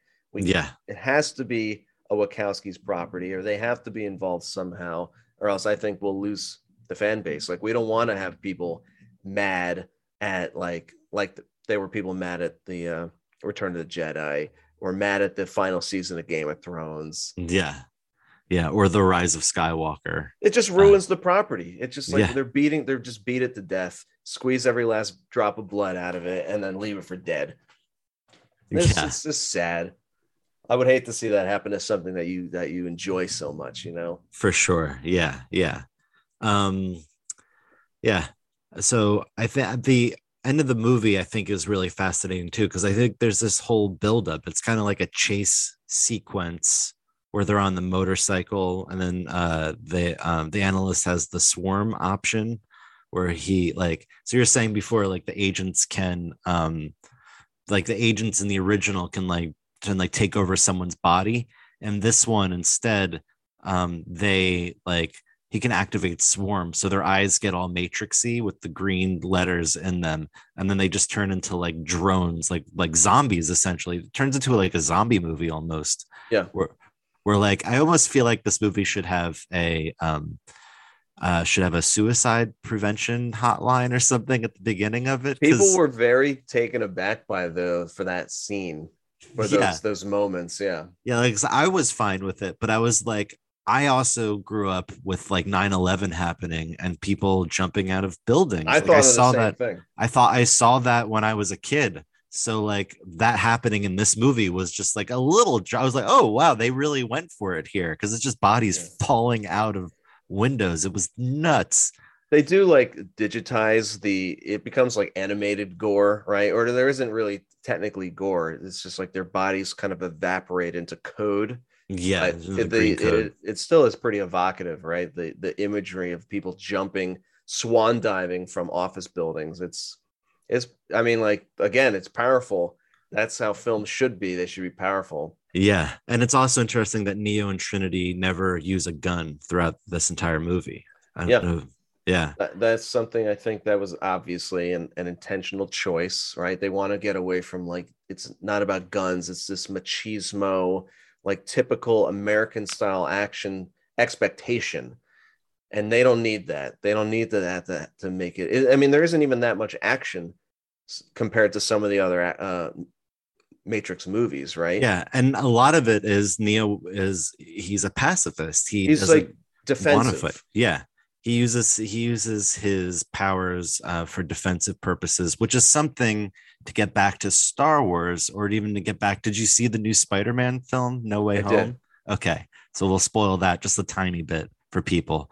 But you know, in the Last Jedi, it's Luke refusing to fight. He thinks about uh he you know he thinks about the um the myth of Luke Skywalker who killed the emperor like he thinks that of that in in the moment when young Ben Solo is sleeping and he's like wow I'm the person who like ended the the empire and I'm reading that this kid's going to be evil in the future. Like I could end him right now and save the universe again. And when he's thinking that is when Ben's reading his mind. Ben's like, this motherfucker is going to kill me. So, uh, like that's and like that idea of like this machismo of like I just need to like if if I just use like my like you know my my powers to kill something then i can like defend the universe is what ends up turning ben solo like evil to a degree. So then you have luke throughout the last jedi be- being this pacifist and being like i'm not going to fight you because fighting you isn't the way to solve this issue. Like i'm going to choose not to fight you. I'm going to delay the resistance so, so they can get out so my sister can be saved. And i'm going to kind of make a fool of you because you think that like again like you think this like masculinity this like idea of fighting me is going to solve all your issues and it doesn't. And then the same thing in the new spider-man no way home. It's like doctor strange has the false machismo and he's just like i like all these villains came to your universe and you know if, if i pop i need to pop them back into their own universes. And peter's like well if you do that they're all dead there so they're all going to be in their own universe and die. And Doctor Strange is like, well, that's their fate. And Peter's like, no, like we can't just let them die. And then, and it's Peter. The the rest of the movie is Peter trying to save the lives of the villains. He's actively not fighting them. He's actively trying to turn them because he knows there's still good in them. And I right. think that's such a powerful thing that I think, yeah, I think the Matrix Resurrections, I think No Way Home, and I think um, Last Jedi does really, really well is this idea of the pacifist hero of using words um, to fight and um, using your like power for good and not for evil or not not like use it for defense and not for right, not offense destruction necessarily yeah.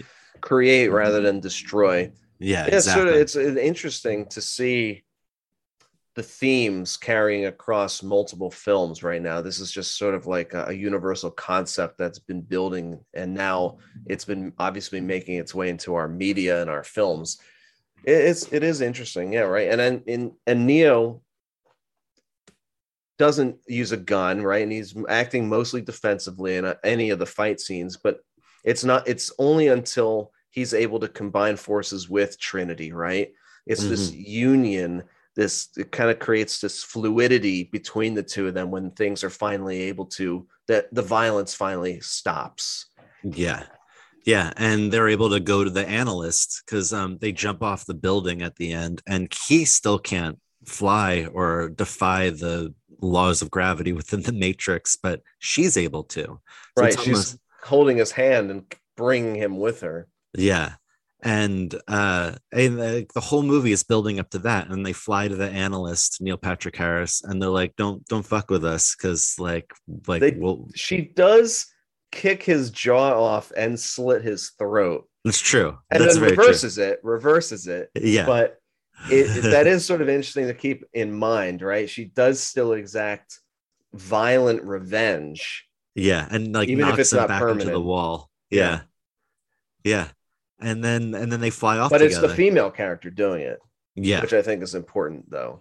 Yeah, choosing. I mean, he's almost. Um, I mean, if you want to analyze it further with the from the female perspective, she's she's she's like he's her abuser. I mean, like he's kept her locked up. Oh, absolutely. In, in within the matrix, and those are some really powerful, um, you know, uh, ideas that um, that this film also deals with and that you know like a movie like room like with brie larson dealt with a movie like uh, the other brie larson movie captain marvel dealt with some of those deeper ideas of a man keeping a woman trapped.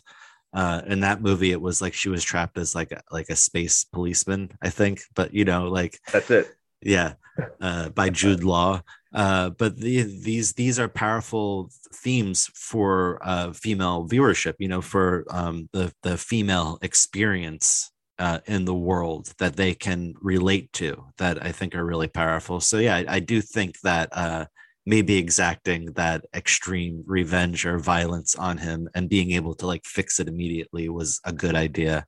And while the man the man doing it would have just been well, just toxic masculinity, but That's the woman white knighting, right? yeah, yeah, yeah, exactly. And um, but the woman doing it is like kind of like um, not revenge, but kind of like justice in a way. Yeah, that's fair. I couldn't have said it better. That's that's hundred percent right. It's like you said, it's justice served fully.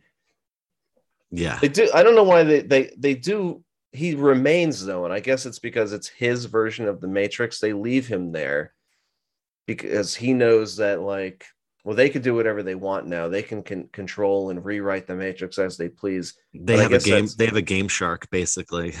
Right. They have the cheat codes. yeah, Uh, but I guess maybe that's they don't kill him because the, even though they've beat him, they're also merciful. yeah, I'm assuming that's it. I'm assuming. yeah. And do we ever really figure out like how you get like, rid of code? Like, I guess you can slit his throat and leave it that way. Well, supposedly, right at the end of the third film, the the the bargain was Neo would sacrifice himself so that they could delete the Agent Smith code, Oh, which apparently doesn't work, right? hold.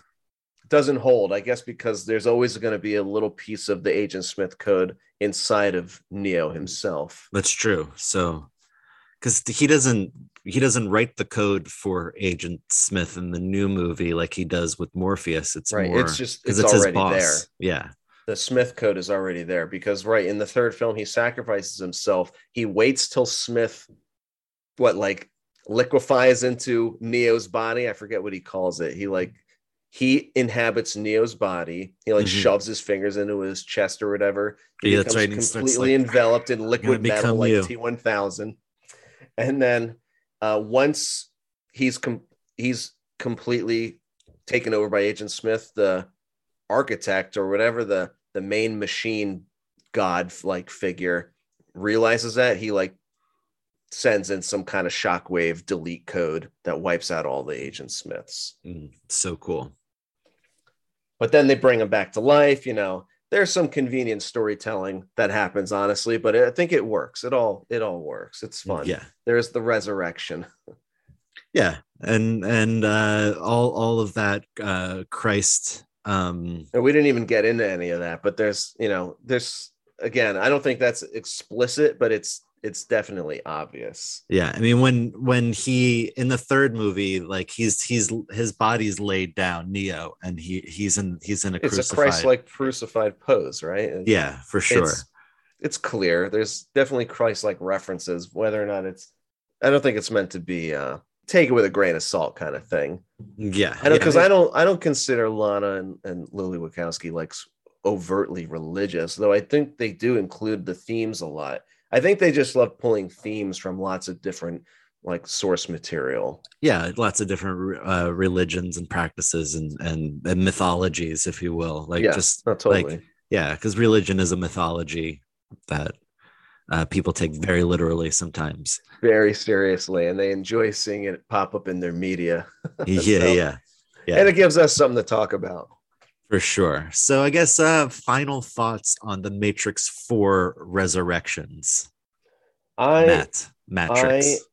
can't wait to see the uh see what happens next honestly if there's going to be anything left. But but honestly i'd be just as happy knowing that this was the, the last thing to come out for the matrix. I think it really puts a nice it's a nice bookend for the entire series if that is going to be the case i mean i look back and at the end of the third matrix i i think i think i would need to rewatch it again to kind of like remember how I felt, but I think I felt a little wanting more.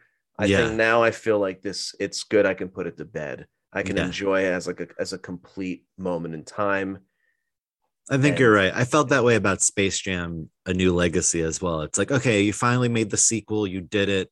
I honestly feel like you kind of perfected the idea of the maximum potential of what a Space Jam movie could be. You have a good father-son story in this. That's that's it. I think we can move along now We don't need to ever talk about like a Space Jam three or we could just move on. We did it. We did it perfectly. Yeah. Let's let's keep going now. I mean, if anything, the studios are proving that we can keep pumping these out, Yeah. at least while this generation of audience is still living.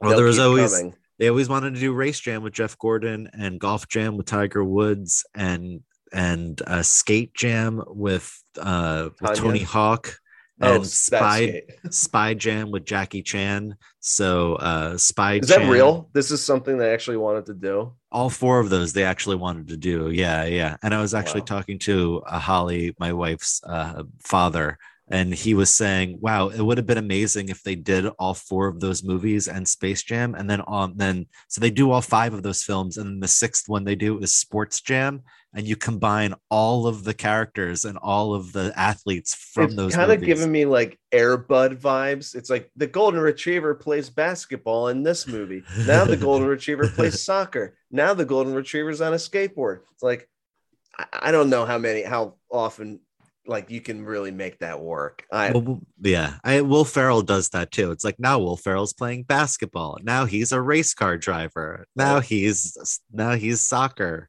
So like he, he did that as well. and I'm I'm a victim of this. he airbutted Absolutely, it. it's like I love seeing when the, when the fourth movie was released. I was like, of course I'm going to see this. yeah, sight unseen, whether or not I see a trailer, I'm gonna watch The Matrix, you know, fourth movie. And honestly, if they put out a fifth movie, I'd do the same thing. And I'm sure I would go back and and think about how like, oh, I th- I thought that I would be done with The Matrix with the fourth film, but if they put out a fifth, I'd be right back into it. yeah. Especially with Lana. Like um, they yeah. did As long as they're the original, the original creators are involved. yeah. Like I I love the first uh, Men in Black movie. I love that movie. It's one of my favorite movies ever. Uh, I was obsessed with it as a kid. I think my like ninth or tenth birthday party, we went and saw it. Um, and um, at the Dunellen movie theater. I and then I I didn't like the second one that much. I really liked the third Men in Black, and then they did Men in Black International, like without Will Smith, and I was just like, no, I like I have no desire to see that at all for some think it was reason. a it was a box office flop, right? yeah, yeah, but I just had like no At least desire. compared to the the first two, even like it was. yeah that that fourth one mibi yeah it just wasn't i don't know i mean like if you're to make a movie like that that's set in the universe then like i want to make sure things have like stakes to them and i feel like you're just kind of making it to like a men in black movie so it can be a men in black movie not like you know like i want to have like payoff i want to like i don't know it just doesn't seem like it was it didn't seem like it was anything really It's just popcorn at that point, right? It's just ticket sales. Just get them in the door. We don't care if they like it or, or they hate it. Just get them in the door, get them to buy a ticket. We're done with them. Yeah. So I just I like, you know, I love when the movies um are more than that. Like I think like this movie was more than just a simple sequel. You know, it was a commentary on being a sequel as well, which some smart. people yeah. And it was so much more too. It was just what Lana wanted to do while um you know, other sequels just feel very like vapid and em- empty. Uh, this did not. This didn't feel empty at all. It felt like it felt like someone trying to tell something and Yeah. doing it really, really well. I, And that was the original intention all along. So I'm happy that they were able, or she at least was able to continue with that original vision. Yeah. I think we covered everything. I think we covered everything. I've realized the only thing I didn't bring up sooner was the why was there an absence of Lily? Why was Lily not involved in the yeah, project? but do we do we know that? I haven't looked it up, so I was. I mean, I was gonna ask, but I wasn't sure if you would know. Yeah, I, don't... I don't think there was ever an explanation of uh, why no Lily. because as far as I knew, it was a co-creation from the beginning. Yeah, Maybe she, maybe she just didn't want to have anything to do with it. yeah, There we go. I got out of my transition in 2016 and was just completely exhausted because we had made Cloud Atlas and Jupiter Ascending and the first season of Sense8 back to back to back. We were posting we were posting one and prepping the other at the exact same time. So you're talking about three 100 plus days of shooting Oh, for each wow. project. And you even you mentioned this in the in the in the podcast, right? That how you know we're just in these people are just bleeding constantly making projects. So yeah she needed a little time. Yeah it's it's ex- it really is exhausting. I mean people think like making a movie is fun but it's like you know it's it's it's exhausting work. It's just like nonstop like like one minute of screen time is like you know a week of shooting sometimes hmm.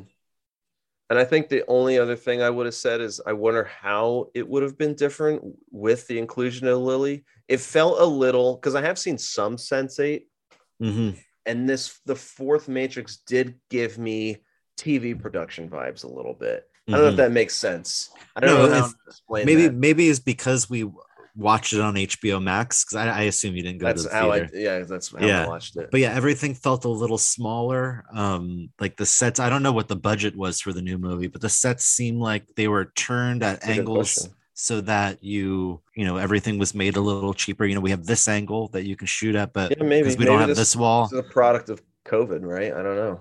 yeah i'm sure yeah i'm sure through the covid shoot it was really tough too Oh, interesting. So I think I see the budget was 190 million, and thus far, at least, the box office has been 106 million.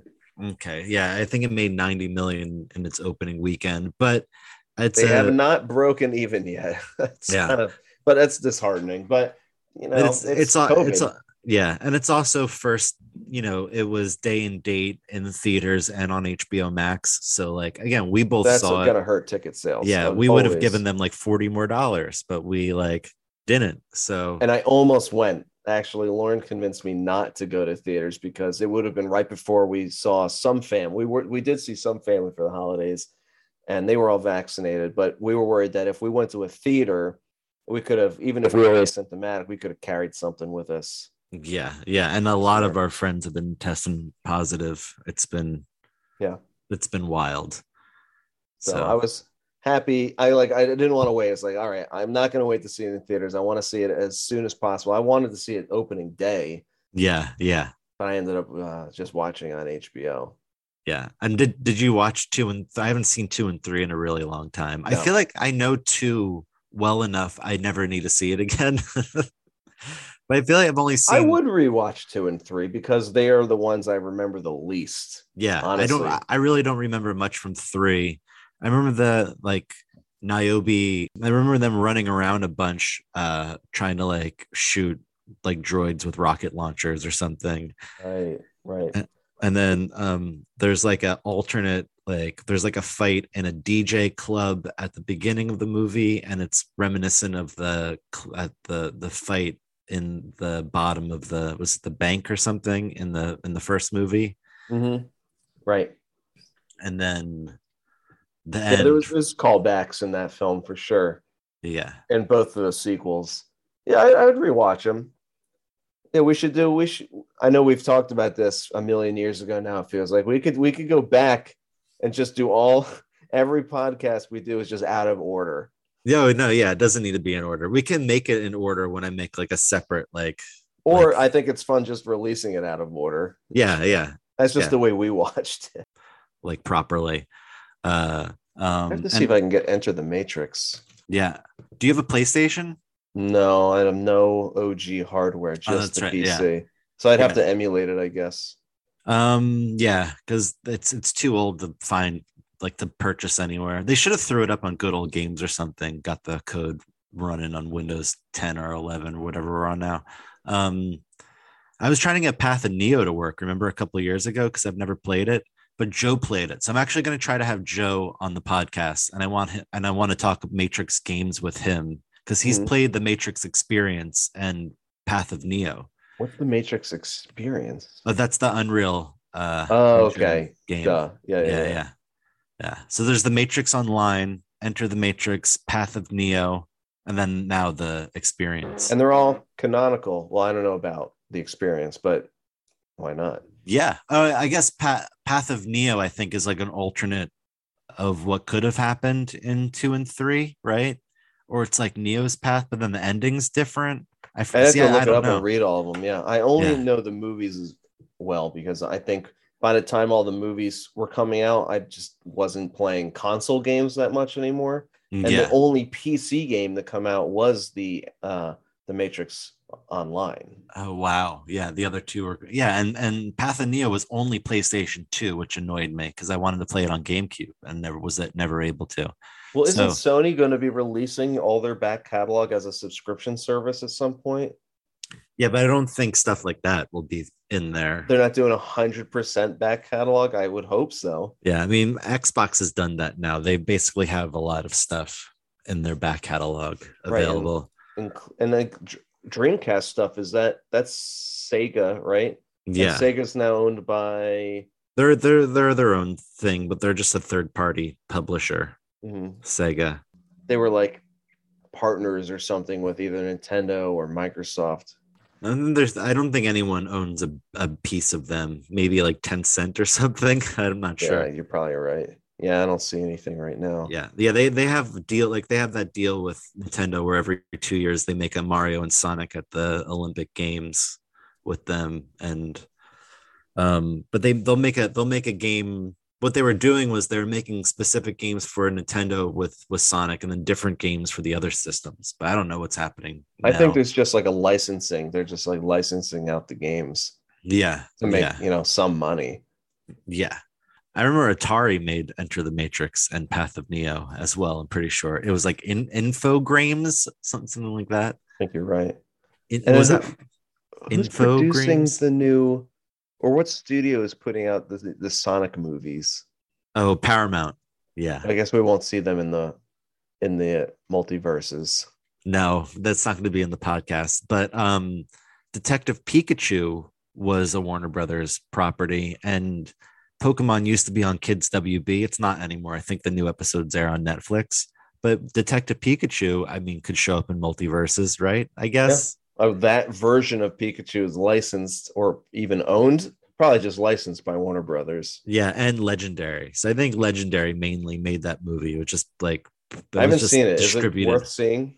yeah. Oh, Is it yeah. only worth seeing if you're a Pokemon fan, or is it worth seeing if you're just enjoy watching movies? I think it's just a good movie It's as well. fun.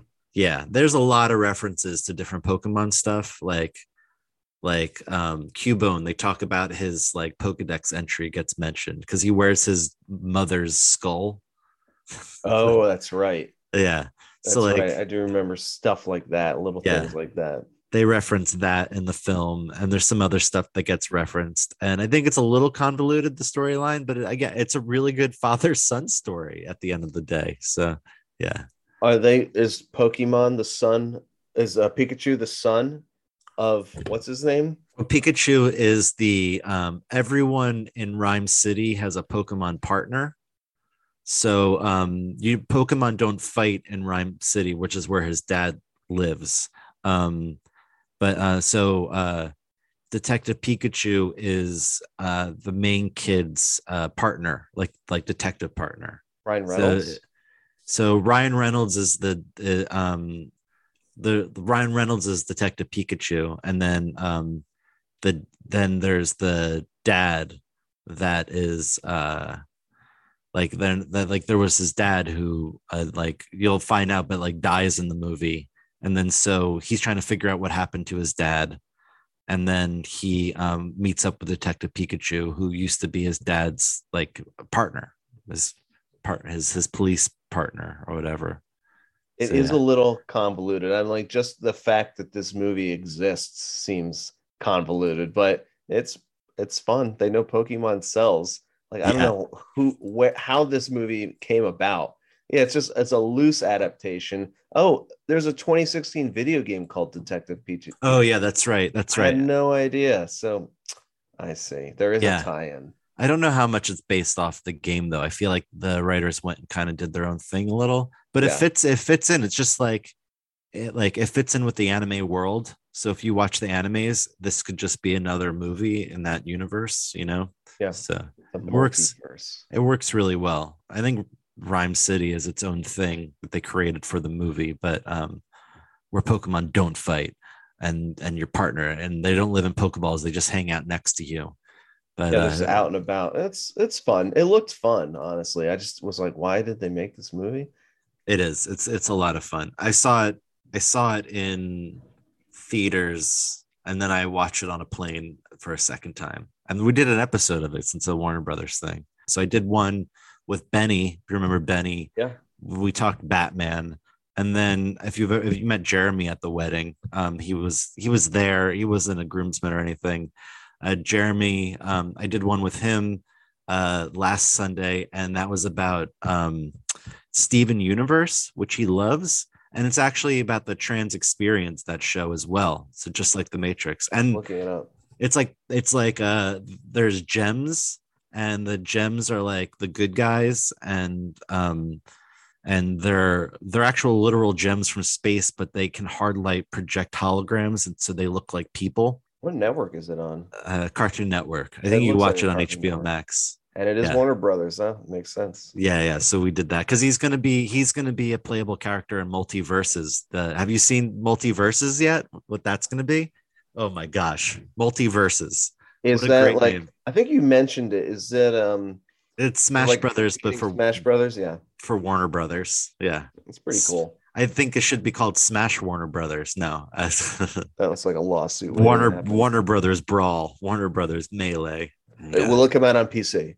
All right. Well, you'll let me. I'm sure you'll let me know more as more stuff comes out. Yeah, but it's gonna be like Batman and Bugs and and Shaggy. just all know. WD properties, WB properties. Yeah, yeah. I, I feel like they're gonna throw in like Daenerys from Game of Thrones and like hope Uh, ne- I hope Neo's right. in I'm it. seeing like the crossovers is so crazy. They're Shaggy Yeah, so they got powering the, up like Goku. is so bizarre. they got all the voice actors too. So it's actually Eric Bauza and Yeah. um and uh I mean, I I believe you.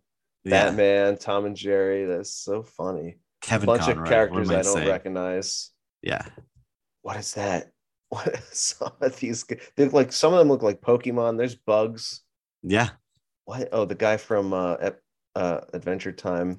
Oh, Oh, yeah, yeah. this looks fun. I Isn't mean, it is. Jake- It's the same the- game, right? It's it's Smash Brothers just with a different studio's properties. Yeah, But- like like Nicktoons just did it too. Nickelodeon did it with their properties, and they own Garfield and the Teenage Mutant Ninja Turtles now as well. so I guess you can't patent a style of game, like a genre of game. Obviously not. yeah, yeah, you can't. Um, uh, so like they call them mascot fighters or Smash clones, but I think mascot fighters is a more appropriate term because they made a they made a version with uh just the turtles as well.